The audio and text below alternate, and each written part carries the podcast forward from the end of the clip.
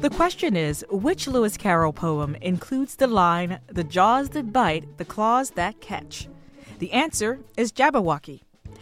A poem in the middle of a, a novel, how does that happen, Murray? 'Twas brillig and the slithy toves did gyre and gimble in the wabe. All mimsy. I'm sorry, I'll stop here, but it really is one of my. I'll answer your question in a minute, but I have to say, Mm-hmm. I love nonsense poems like Edward Lear's poetry and some Mother Goose rhymes, but this is maybe the greatest one of all time. And as you say, it happens in the sequel to Alice's Adventures in Wonderland by Lewis Carroll. The mm-hmm. sequel is called Through the Looking Glass. And it happens in a kind of a dream sequence, and it, it's a precursor of surrealism in a lot of ways.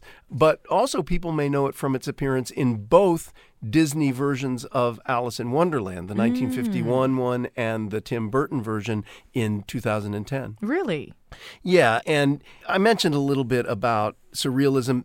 There's evidence that Mr. Carroll meant this poem partly as a satire of pretentious poetry, but there's a really important point to it for us, I think. When Alice reads the poem in the novel, she says she thinks it's pretty, but it's hard to understand. And then she says it's filled her head with ideas, but she doesn't know exactly what they are. Mm. And in that sense, I think Jabberwocky kind of presages a lot of rock and roll lyrics, uh, songs that may not make apparent sense right away, but you think of a Bob Dylan song, for example, they plant ideas in your head and you keep singing the song to yourself and maybe find meaning in it. A lot of rock and rollers loved Lewis Carroll. He is psychedelic in the best sense of the word. I remember Jefferson Airplane had a song called White Rabbit, which came right out of Alice in Wonderland.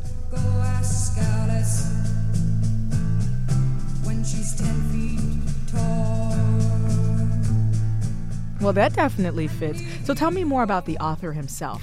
He was a mathematician, he was a photographer. I have to say about Alice in Wonderland, if you're really captivated, there's a kind of a famous book by Martin Gardner that's called The Annotated Alice, and it is just what it says. It gives a lot of interpretations and commentaries on the poem. And you know what? It, what's really ironic is that some of Mr. Carroll's nonsense words have now made it into our everyday speech as sensible words, like oh, really? What, what kind of words? chortle. If you've heard somebody chortle, he chortled chortle. in his joy is a What is line from the poem. what is chortle? You know, it's a guy who kind of chuckles while he's talking, you know, like that kind of thing.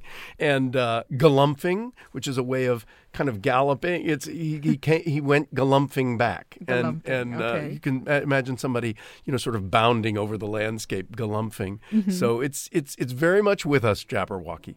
Well, it's with us, yes, indeed. Thank you for that, Murray. Thank you, Tamika. It's always a pleasure to speak about Jabberwocky. It's one of my favorites. Well, that's it for now. I'm Tamika Smith. And I'm Murray Horwitz. Do you have a favorite poem? Share it with us.